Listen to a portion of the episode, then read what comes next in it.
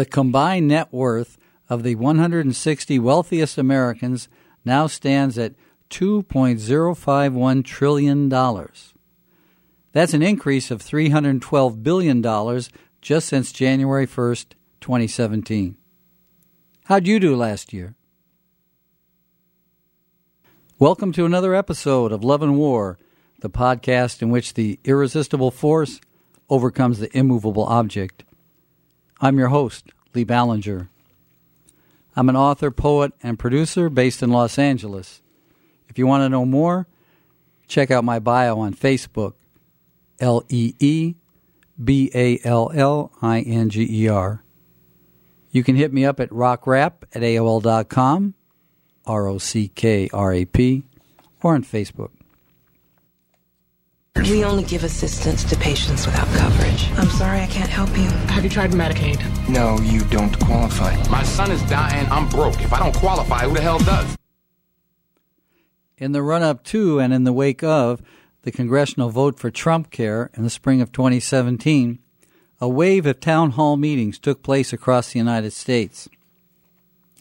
These town halls, although mostly held in small towns, were generally large up to 2,000 people, and filled with anger over reductions in health care. Republican lawmakers were grilled by audiences wanting an expansion of health care. In many instances, people demanded a shift to a single payer health care system. These audiences tended to be people who voted for Trump. They were older, white, and Republican.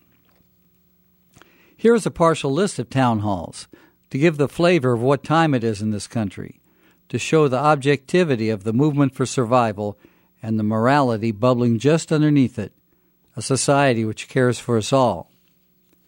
The American people want and need health care, and it is being taken away from them. This is a formula for a path to a very different world, a revolution of the majority.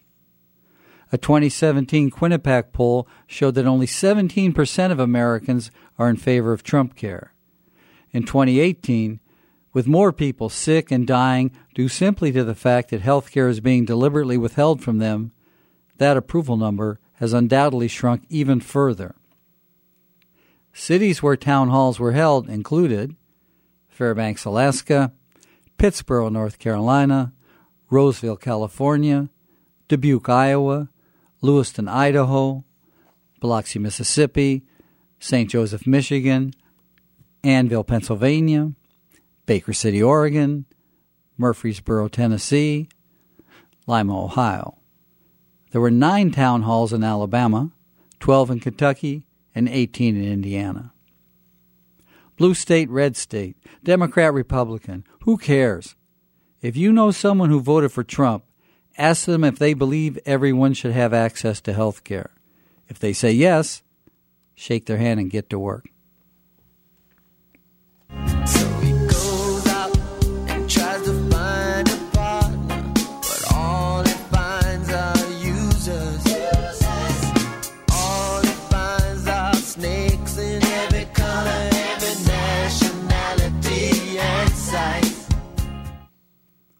The late great Prince returned to us on February 4th via hologram during the Super Bowl halftime show. Twenty years ago, in an interview with USA Today, Prince said, In Mozart's time, word of mouth built an audience. People found him and heard him play. Then someone came along and said, We can sell this experience. Right there, you've got trouble. Music comes from the spirit. But where does the guy selling music come from? Paperback writer.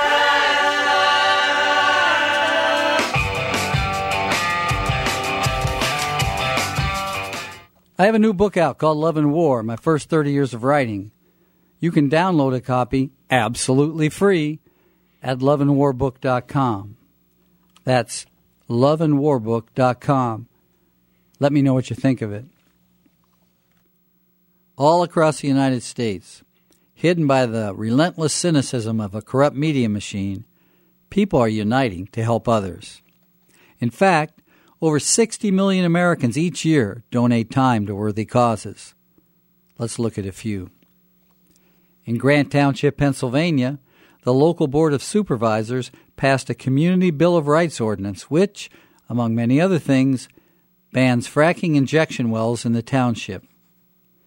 Injection wells, which involve the high pressure underground dumping of millions of gallons of frack wastewater, which contains toxins, carcinogens, and other chemicals, cause earthquakes and contaminate drinking water. In El Cajon, California, a suburb of San Diego near the Mexican border, local folks have been feeding the homeless for some time in local parks. In Arizona, the group No More Deaths has been leaving bottles of water out in the desert to help immigrants crossing in the United States stay alive. All of these folks should have been called to the White House to receive the Presidential Medal of Freedom. What actually happened? Well, in Pennsylvania, lawyers for Grant Township were fined $52,000 by a federal district court for violating the constitutional rights of Pennsylvania General Energy which claims it has a constitutional right to frack in Grant Township, even if the people who actually live there have passed a law against it. In El Cajon, the city government passed a law making it a crime to feed the homeless. Several people were recently arrested for feeding their fellow human beings. In Arizona, where the Border Patrol routinely kicks over bottles of water left for those dying of thirst in the desert, Scott Warren of No More Deaths was arrested in January for felony alien smuggling. What Warren actually did was to leave food and water out for people traveling from Mexico. These are only three of countless examples of the growing disconnect between our corporate dominated government and the needs of the vast majority of the American people. What can we do about it?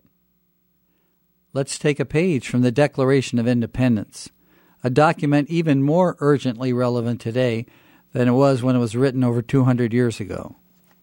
It goes like this We hold these truths to be self evident that all men are created equal, that they are endowed by their Creator with certain inalienable rights, that among these are life, liberty, and the pursuit of happiness. That to secure these rights, governments are instituted among men, deriving their just powers from the consent of the governed that whenever any form of government becomes destructive of these ends, it is the right of the people to alter or to abolish it, and to institute new government, laying its foundation on such principles and organizing its powers in such form as to them shall seem most likely to affect their safety and happiness. Don't mind them tears, that's one of her tricks. Five fifties bidding who'll say six. She's healthy and strong and well equipped Make a fine lady's maid when she's properly whipped. Bid them in. Six, six fifty. Don't be slow. Seven is the bid. Gonna let her go. At seven, she's going, going, gone. Down, Roy. Bring the next one on. Bid them in. Get them in. Bid them in. A good friend of mine recently visited Haiti. This got me to thinking about why the poverty in Haiti is so severe and intractable. The answers are provided by Steven Stoll in his new book, Ramp Hollow. Consider Haiti. Once slaves freed themselves and took over the island, their French tormentors threatened to invade with a massive force if the struggling society did not pay for its freedom. France wanted an amount equal to all former plantation property, including the lost value of the people themselves. France enforced this indemnity between 1825 and 2010, declaring it void only after an earthquake killed thousands in Port au Prince. The total amount charged against the country would be worth somewhere between 20 billion and 40 billion dollars today. It sapped Haiti's national income and stifled its development. It might seem that poverty stricken Haiti has nothing in common with the wealthy United States of America. Let's examine that. In 2008 2009, the U.S. government gave the banks a $13 trillion bailout, which allowed the banks to continue to push countless people into the streets through foreclosure. At this moment in Los Angeles alone, there are 1,400 homeless encampments. They bear a striking resemblance to the poorest neighborhoods in Haiti. give us back our $13 trillion or give us back our homes.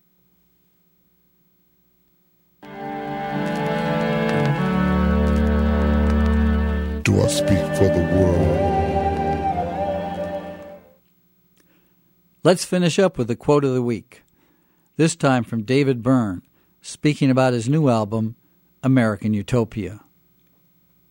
These songs don't describe an imaginary or possibly impossible place, but rather attempt to depict the world we live in now.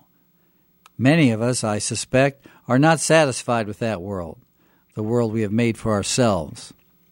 We look around and we ask ourselves, well, does it have to be like this? Is there another way? These songs are about that looking and that asking.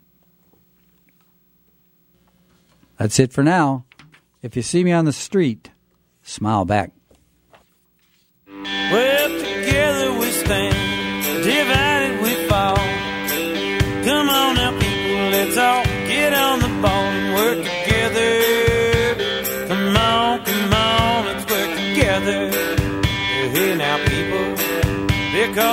Together we